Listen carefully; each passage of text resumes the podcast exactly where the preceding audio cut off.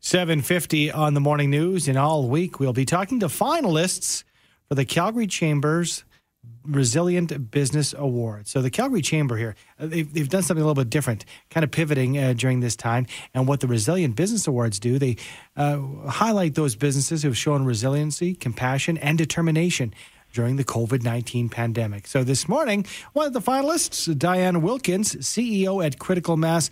Good morning to you, Dianne. Good morning. Thank you for taking the time. I, pr- appreciate you uh, joining us. What's it mean to be nominated for a Resilient uh, Business Award? Oh well, it's. I mean, it's. Uh, I think it's a lovely recognition of uh, our entire leadership team. Um, we've just uh, really kind of stuck together and prioritized our employees um, over all else, uh, and come through this in a in a pretty strong situation, despite our industry really getting hit hard. So, um, yeah, I'm, I'm happy for the whole team. Dianne, tell us a little bit about Critical Mass, what you do, and how you were able to pull your your, your company and your employees through this. Sure. We're a digital marketing agency and work with some of the biggest brands in the world like Apple and BMW and AT&T and Nissan and so forth. Um, about a thousand people uh, in 11 cities across the world with our headquarters and about 260 of those people right here in Calgary.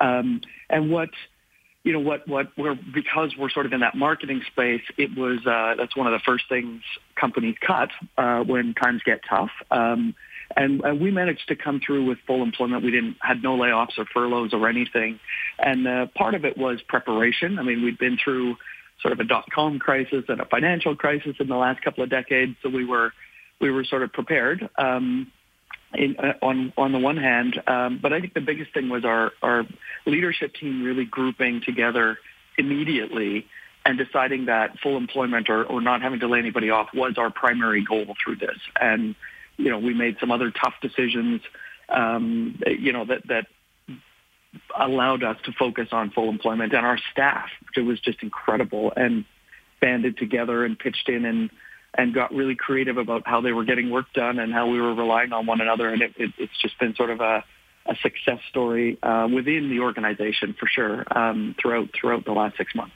Dianne, we got about 30 seconds, but I know that during a time like this, you're the CEO of Critical Mass. Um, you've never been through this, but your staff looks toward you. Who did you look to uh, look to because there was no roadmap uh, through the pandemic uh, to uh, move on through? Uh, there wasn't, and I think we. I looked to our values. We're a really values-driven organization, and uh, and when times get tough, I think you, we should lean on our values more rather than less. So I think we could kind of look inside um, at what we believed in, and that has carried us through. Another great example of a fabulous business right here in our very own city, doing well and managing to come through the other side. Thanks for joining us today. Thank you. That's Dianne Wilkins, CEO at Critical Mass and one of the finalists for the Calgary Chamber of Commerce Resilient Business Awards.